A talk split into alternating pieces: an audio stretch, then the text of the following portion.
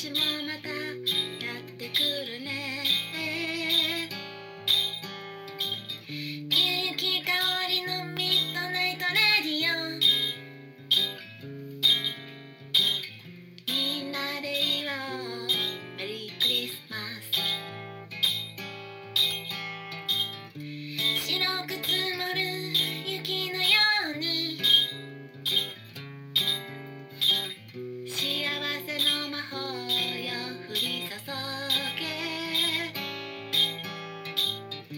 ゆきさん、この洋服メルカリで買いました。まあ奇跡&おしゃれ。メリークリスマス。ゆきあおりのミッドナイトレディオ。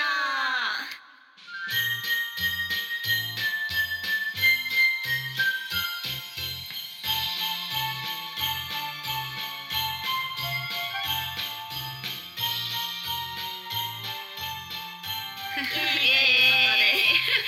ちょっと特別バージョンやったね。びっくりしたんじゃないですか。何が始まったんですかみたいな。何この曲。いやー、ちょっと作りました。急にね、作ろうかっていう話に、ね、なりまして。シャッと作って。ね、頑張りました。だからもっとピャッと作る予定がさ、意外とさ、なんかやっぱり作ってる私たちからするとさ、もっとこうさ、上げた方が下げた方がってなってくるよね。いざ作るってなる。スタッフさんの意見もあってね。そうそうそう。こういう感じみたいな。そうそうあって、いやでもこっちの方がみたいななってくる。いやーね、2人で作ったのお久しぶりやね。久しぶりです。そういやーね、クリスマスイブイブね、すごいね、もう今年もやってきたんよ。なんかすごいな、早いな。2023どうでした？なんか毎年言ってるよな。2023どうだったかな。あ、でも。私はね、岐阜県のカニチップ その工場にも歌いに行けたし、あ、でもその前から言うとバースデーのね、今年のバースデーはバスの中でできたし、その後カニチップ工場とカニチップとコラボで歌えたし、なんか充実した。そうね、充実したかもね。素晴らしい。そうやね、なんか思い残すことはない。何もなんかでも健康となんとかって言ってた気がするんだよ。あ、今年の目標。そうや、なんか健康となんか言ってたよもう忘れてるし。健康と、あ、制作かな。言ってなかった。言ってたよ。今思い出した。今なんか2文字やったの覚えてて、健康と制作やったと思うんだけど。制作はまあでも、もう一つおかき屋さんのね、曲を作るっていうのがもう依頼があって、できたし、紙の曲は確かにできひんかったな、あんまり。けど、まあ作ってなかったことはないから、一応ね、ペースはめっちゃ遅かった。さっきもちょっと作りましたもん。これが制作ギリギリ入った。いやでもいいよね、一緒に作るってさ、なんか一人やと、もうこんなすぐにパッて完成ってやっぱできひん勢いのなさがあるから、いいね。じゃあ健康と制作は。健康はね、あんまやったね。あんまでした。そう、まあラジオの時も結構ね、咳出そうになって頑張ってやったりとか、結構やっぱ風邪はひいてたか、風邪っていうか、なんか今も鼻がこう詰まりがちやったり、なんか健康はまあぼちぼちかな。制作もぼちぼちかな。じゃあまあもうぼちぼちは。でもまあこのいろんな境遇を考えたら、80点ぐらい。素晴らしい。いいよね。全然いいですよ。かおりちゃんはどうですか？かおりちゃんの目標なんやっけ？軽やかにです。うさぎやから。思い出した。どうでした？まあいけてそうよ。私から見て軽やかにいけてそうに見えたよ。いけた気がします。なんか私は今年やっぱあれがでかかったね、車の免許が。あ、そうはね。ほんまやね。あれ今年か。軽やかに取りましたし。まあそうね。藤井拓さんとのユニットも、まあ去年はレコーディングとかだけやったけど、今年からまあ活動もね、ライブもしだしたもんね。軽やかに出発できましたし。あ、よかったよ。めっちゃ軽やか。軽やかに。何点ぐらい？こう自分で言うと。135。めっちゃそんなに。めっちゃ軽やか。自分には持って感じ。いいやん。でもそう言える1年はいいよね。いやでもじゃあ合格入ってるよ。私80点ぐらい。尺を飛び越えてそう飛び越えていや素晴らしい。 それはめちゃくちゃいい1年やったね。そうよね。なんかこの1年はやっぱりちょっとコロナ禍も落ち着いて、うんね、なんかいい感じやったよね。やっとこうちょっと日常が戻ってきた感じやったんじゃないかな、うん、他のねみんな、うん、リスナーの皆さんにとってもどうやったんですかね。皆さんみんなどうやったのねの1年もどう確かにこの1年もこの私らの会話を聞き続けてくれてるってことでしょ、うん、いやそうよ。もうそれがありがたいよねほんまにありがたい多分皆さんの1年の中のいっちゃんしょうもない時間です、うん、これいやいっちゃんじゃないと思うよ。そうですか、うん、なんかまあ3位ぐらいしょうもなから数えてインスタとか YouTube をダラダラ見てるっていうのが、うん、まあもし1位は、うん、一番下やとしたらは上ですか。私それより3番目ぐらいなのに嘘だから私の立ち感じからすると3番目ぐらいで行きたいよ。あー、うん、本当ですか。だって一応興味がある2人が喋ってるわけ。リスナーさんからしたらさ全然興味ない人じゃないですよね。本人たちからしたら、まあ、確かにそのぐらいので大丈夫かなって思うけどみんなからしたら多少興味持ってくれてるから、ねまあ、3番目ぐらいにはノミネートしたいよねしょうもなさ第3よかったです。1位じゃなくてよかったです、うん、1位はちょっとね1位じゃないと思うけどね、そうそうそう、ね、いや、うん、そうかもう今年も終わりか。私も来年の目標を決めてます。 いつも早いよななんか前も言ってなかった違うっけあ、まあ、私は何やったっけいつも大体もう年末とかに年末っていうかもうちょっと早い、うん、11月とか、うん、10月末ぐらいから、うんまあ、今年の1年どうやったかなって振り返って、はいはいはい、まあこんな感じかなじゃあ来年というか、うん、今年やり残したことを、うん、この今年中にやって、うん、来年どう生きていきましょうかっていう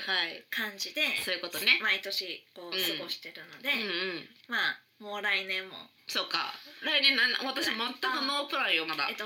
年は、うん、何やったっけ決めたけど何やったっけと思って結構辛め、うん、自分を甘く見ない、うん今私が目標発表したら外から変な音聞こえてきて自分は甘くねえじゃんちょっと待って窓をちょっと閉めましょう、ねうん、自分を甘く見ない閉めますね、うん、窓をね、うん、そう自分を甘く見ない、うん、だから、うん、そう私、うん、まあちょっとまあゆうきさんとかと一緒やと思うんですけど、うん、やっぱ健康大事じゃないですか、うんうん、で私寝ないとダメなんですよ、はいはい、だからそこを甘くみんなとしっかり寝ろよと、あ、偉い、うん、私制作とかその曲を書くとか、うん、そのたくさんのライブとか、うん、いや甘くみんなよ、うん、うちもっとできるやろって、うん、自分をもっと高めていくというか、うん、なんか自分のポテンシャルとかを自分で甘く見ない、うん、自分で信じてあげるみたいなこと、うん、もうもっといけるはずっていうのをちゃんと自分で甘く見んなよと、すごい自分で自分のこと甘く見たらあかんっていう気持ちで2024年は生きていこうと思って、なるほど、めっちゃいい。そうだからいろんな角度で、はいはいはい、だから食べ過ぎて甘く見んなよと、うん、あんたはもうちょっとこう体型維持していい感じに生きるべき人なんちゃうかって、うん、じゃあそこで今チョコ食べてていいんかって甘く見んなよっていうチョコの甘さとかけてるってことちゃいますかけてないですなんかでもそのなんやろ自分を俯瞰的に見てみてること、うん、でまあ、うん、自分っていう、うん、自分の理想とか、ね、自分がこうありたいっていう人から、うんうん、そういう自分が目標としてる自分に対して、うん、今の自分の行動、うん、いけてますかそれでっていうのを確認しながらってことです。そういろんな意味で甘く見んなよっていうなんかちょっとボーっとしてんじゃねえよみたいななんかあったよねそれのボーっとしてんじゃねえよボーっといけ違うよタラタラしてんじゃねえよ違う違うテレビのなんかあるやんなんかそういうのあチコちゃんあそうなんですか。そんなんあんねんね、あれありますよね。ぼーっとして生きてるんじゃないよみたいな。そうなんですか。ちょっとじゃあ全然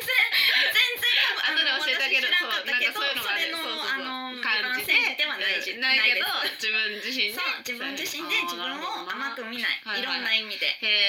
だから私は寝なきゃきゃダメなんだからしっかり寝ろよ、うんうん、甘く見んなよっていう、甘く見んなよが面白い。自分は常に甘く見んなよっていう心意気で生きていこうと思います。へえ、来年って何年？来年なんでしょう、ね、うさぎの次って何だろう、ねえ、牛、虎、虎じゃない牛やんねえ、うさぎねえ、牛、虎、う、た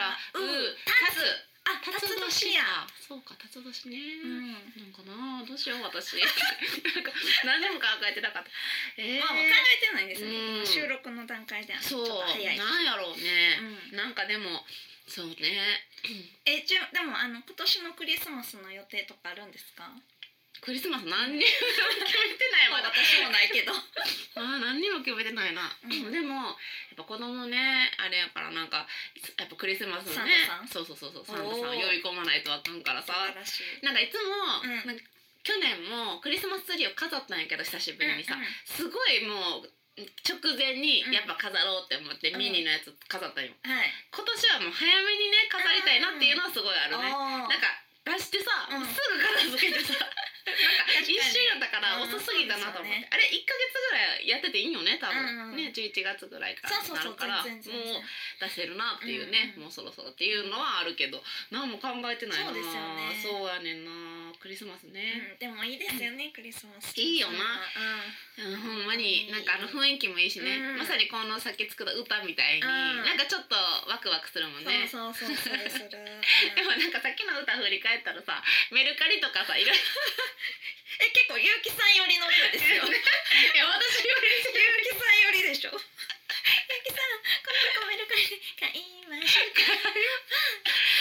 かあれ何でしたっけ、奇跡&おしゃれ、まあ奇跡&おしゃれでももうここからの流れでゆうきさんのもうめっちゃバカにされてるから私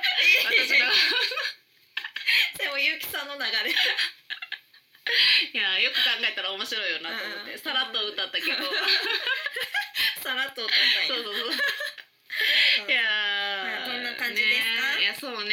いやもう今年も終わりやなと思って、うん、いやなんかね、うん、来年もうか来年の言うこと言っていいかな、バースデーのこともね、うん、言っちゃうから、来年のその先もね話出たけど、うん、来年もバースデーワンマンライブを、開催しま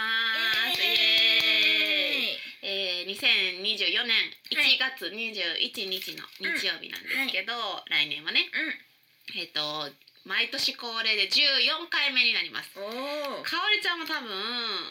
何回目から出てくれてるかな、もう、でもね2回目3回目ぐらい、いつが最初かあんま覚えてないですね。一番最初が京橋の出雲ってところがあった時に、うん、バースデー企画ライブをしたいの、うん、でその時かおりちゃんまだ出てなくて、うん、それが1回目、うん、で2回目が多分ヒルズパン工場は出てくれた、うん、ヒルズパン工場は出てないで、その後ネイブやなあ、ネイブかは出てくれた。ネイブはなんかこうさ服着て、うん、ねね、うん、ちょっと記憶お友達と一緒に2人でもうメガネコも歌ってくれてたし、そうアイネームだから3回目から出てくれてるんやけど、まあ、出てくれるね時は出てくれてるんやけど、はい、それをやる、来年もあるんですが、はい、来年は、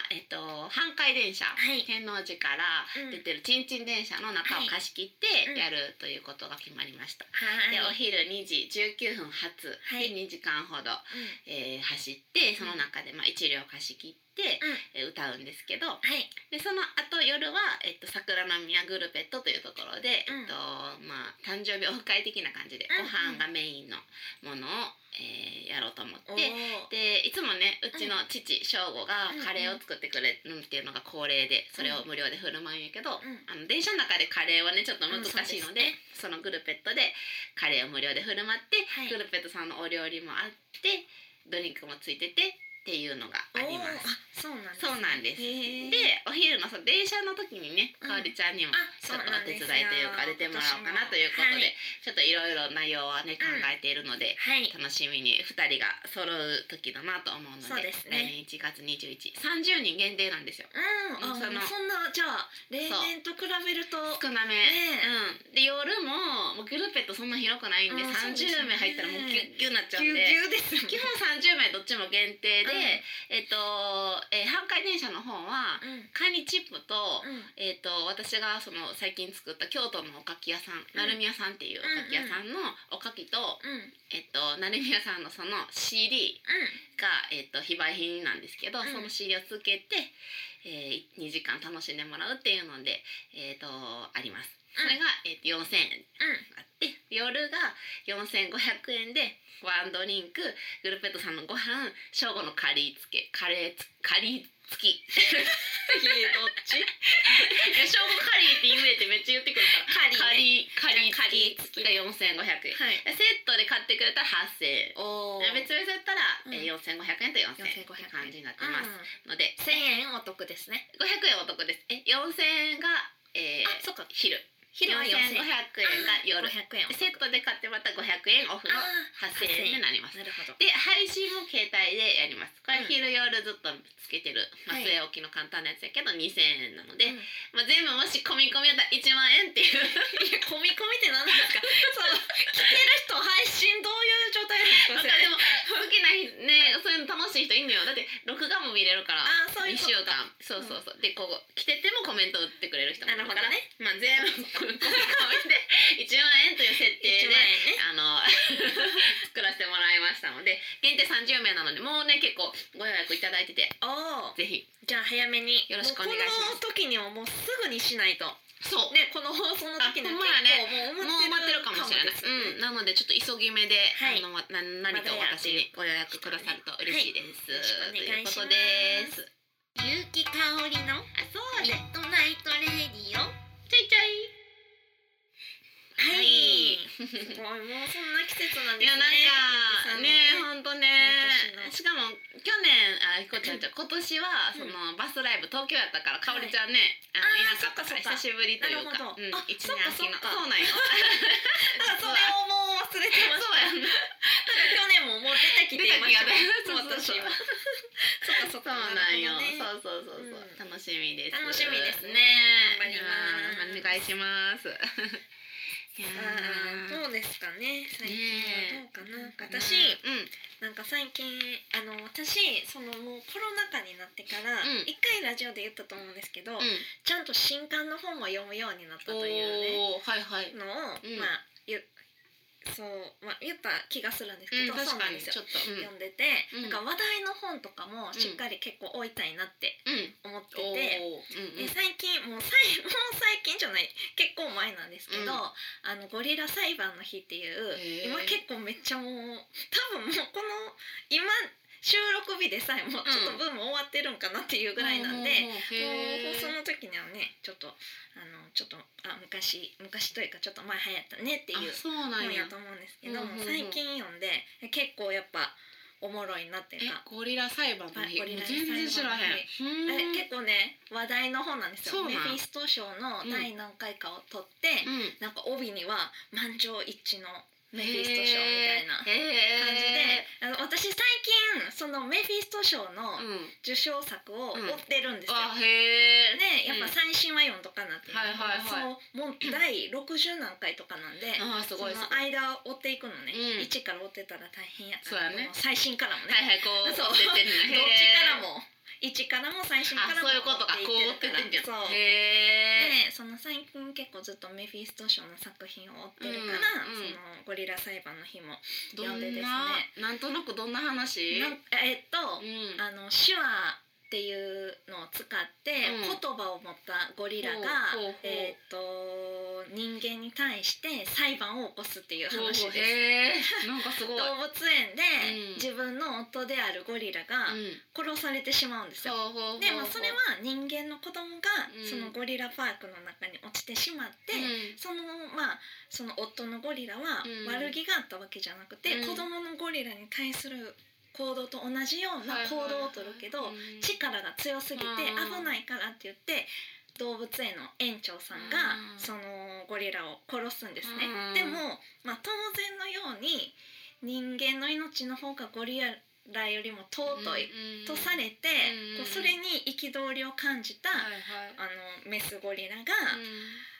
自分で警察を呼んだりもするんですよ。夫が殺されたって。でも警察が来ても「いいゴリラやん」ってなって、何にもなかったように帰っていかれる、うん、その状況自体におかしいんじゃないかと、うん、自分は夫を殺されてるのに、はい、なんでないがしろにされなあかんの、うん、っていうのから始まるっていう、はいはいはい、すごいそういう目線ただ、なんかこれ結構なんか出落ち感あるっていうか、うんうん、もう設定だけで、うん、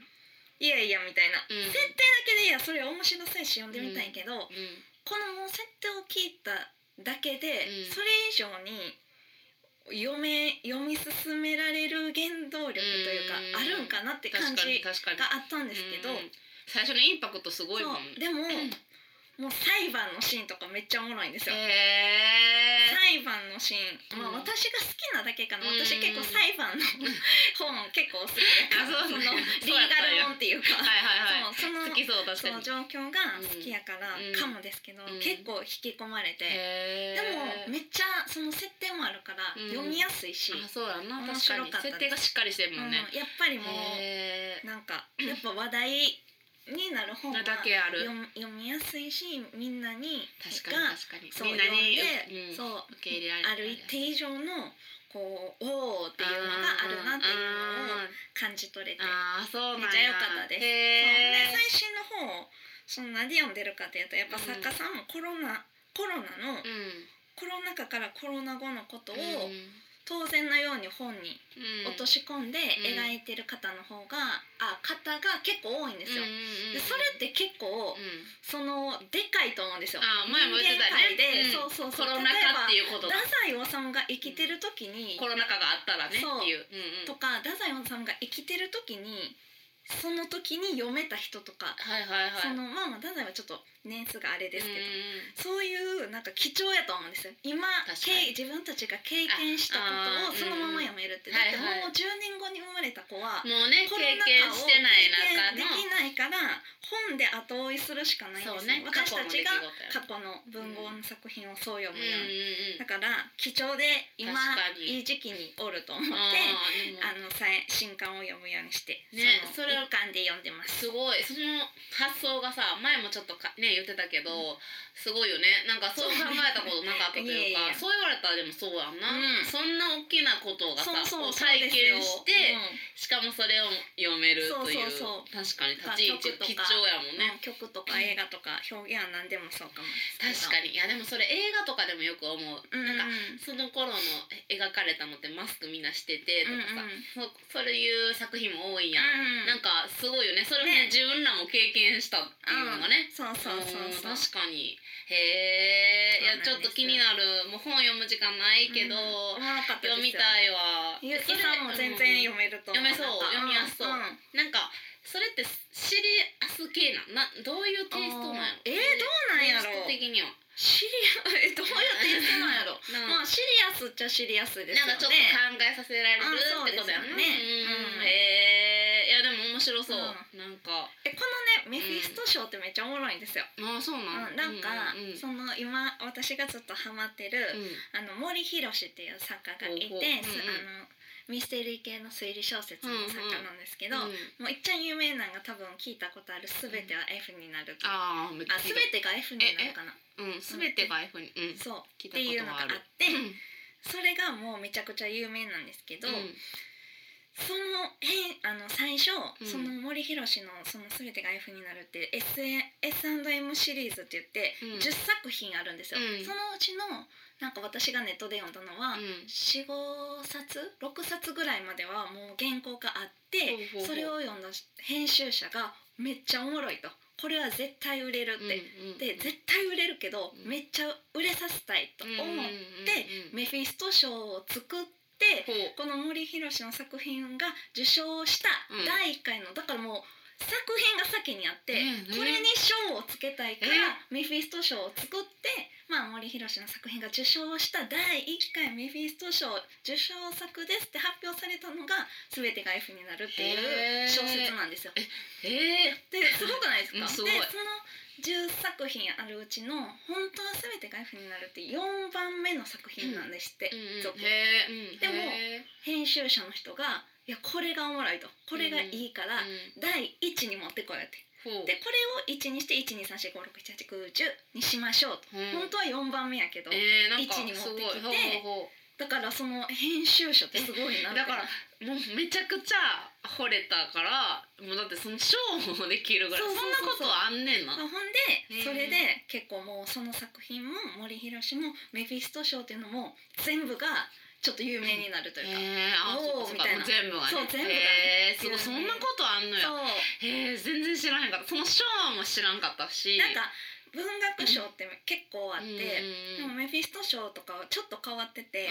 なんか芥川賞とかなんかそう他のなんか若いなんとかすばる文学賞とかいろいろあるんですけど、だいたい期限とかも決まってるんですよ。この時期に応募締め切り、原稿用紙何百字詰めで何枚とか、はいはい、その賞によって結構規定が厳しいんですね。でもメフィスト賞は面白ければ何でもあり、期限もなしなんですよ。あ、そうなん。じゃあもうできたかけたら、そうかけて面白かったら提出して、編集者がこう多分選考委員なんですよね。大体は有名な作家とかが選考委員になってるんですけど、そうじゃなくてこうそういう編集者の人が見ていろいろ読んで面白いってなったら、そうもう絶対本になるんです。すごい。じゃあさ、才能めちゃくちゃ見出せる可能性があるね。あ、そうそうそう。だって全然やったことない人とか、そのまあそのこういう賞、ジャンルとかもだから決まってはないけど、やっぱ読んで瞬間的に入り込めて引っ込まれて面白いってなるから、やっぱミステリーとか推理小説とかが多い。あ、へー。受賞作にはすごいそういうの方が、まあそうやな、受賞してるから、例えばなんやろう、芥川賞とかのそういうのが好きな人からしたら、結構なんか結構違う感じの面白さ。もうなんかミステリー、結構ミステリーって感じになってんねや今。そうそう、エンタメ系って感じですね。なるほどな、まだちゃうよなっていうのが、すごいなんか面白い。全然さその世界を知らんからさそうなんやと。そう、おもろいですよね。すごい、へー、面白い。それで今追っていってます。なんかかわりちゃん書いたらいいのにな、将来なんかさ、そこまでやっぱり好きで読んでるやん、いろんなの。でもね、書く人ってめっちゃ読んでますからね。やっぱそうやんな。めちゃくちゃ読んでる。だからなんかそこにいずれさ、いやわからん、めっちゃ年を重ねた後に80ぐらいでね。そうそうそう、いや全然いいかもしれないな。まあ曲をね、まあ曲も書いて、もちろんね、なんか読むのが楽しいんで。あ、そうか。書くとかより読みたい。そうやね。今はね。いや、いつか書いてほしいわ。なんかかおりちゃん。じゃあいつか書きますね。なんか面白いの書いてくれそう。メフィスト賞、そうおもろいですよ。全てが F になるとかめっちゃおもろいですよ。なんかね、タイトルはめっちゃ聞いたことあるけど全然知らんから。私お風呂で読んでて、なんかでもそれは別にホラーとかじゃないんですよ、推理小説やけど、なんか怖すぎてヒーってなってお風呂から飛び出ました。いや怖いの苦手やからな。でもね、それよりもおもろすぎて読みたいが勝つから。ほんまに？私でも勝つかな。ほんまに？絶対勝ちます。ほんまに？そんなに？じゃあ読んでみようかな、その絶対勝つやつは。でもその一人で、誰もおれへん部屋とかで夜に読んだら怖すぎて、だから誰かの横とかで子供とかだけしめたらどういう状態。でも読んでみたい、それは確かにね。いいよな、本っていいよな。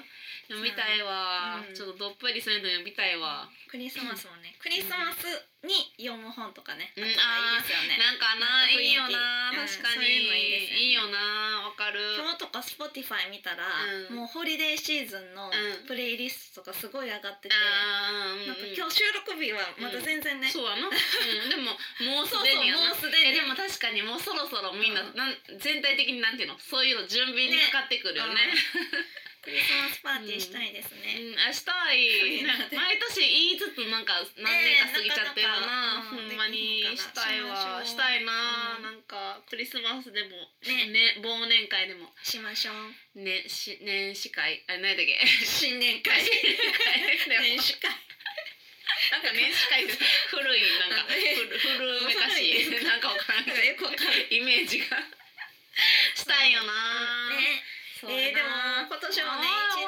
聞いてもらってありがとうございます。なんだかんだでね、活してシーズン2で、うん、頑張ってきましたね。もうなんとかかんとかね、なんとかかんとか、本当に予定をなんとか合わせてもう私も体調よく崩してましたから、もうなんとかかんとか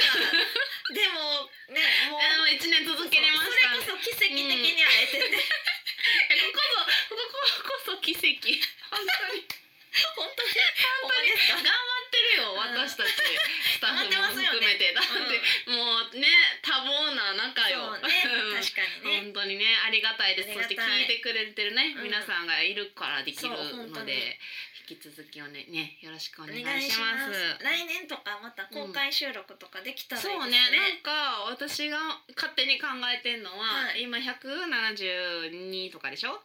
らやっぱ200回は絶対したいよね。あ、したい。でも200回っていや、それないよ、ちょっとごめん、先かもしれない。そうです、まだ、だって月2回やから、172があと28回はあるわけじゃないですか。そうね、そうね、月2回やったら単純に10ヶ月先、ってことは1年越すから、来年無理や200回はちょっと盛大にしたくない。だって200ってすごくない？確かにすごいことで、でもそれって14ヶ月先ってことは、結構2月とかですよね。2月3月になるよね、それやったら来年に、あ、でもそれやったらって意味わかりませんね。2月3月寒いから、ちょっといい時期の秋とかにやれたらいいなと思って、だから月に4回ぐらいやる会が無理無理無理ってやったらいけるけど、そこでやるわけじゃないから、別にね、またなんかぬくいとこでやったらいいですもんね。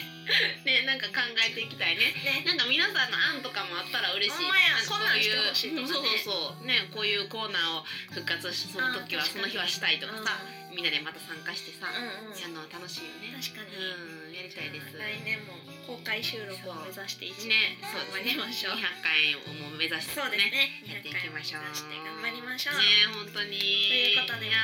本当にもう良いお年をと言っていいのかしらね。ちょっと早いけど、メールも、そう、メールやっときましょう。ほんまや、メールね、宛先言っておきます。なんか今年もね、なんだかんだメールもね、くださって、本当にありがとうございました。来年もどうぞよろしくお願いします。よろしくお願いします。宛先が radio@yu-kikaori.com、radio@yuukikaori.com までよろしくお願いします。お願いします。採用された方には番組オリジナルステッカープレゼントしておりますので、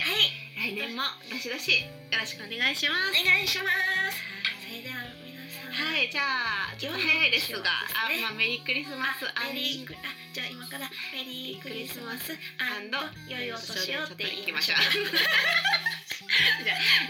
せーの、メリークリスマス&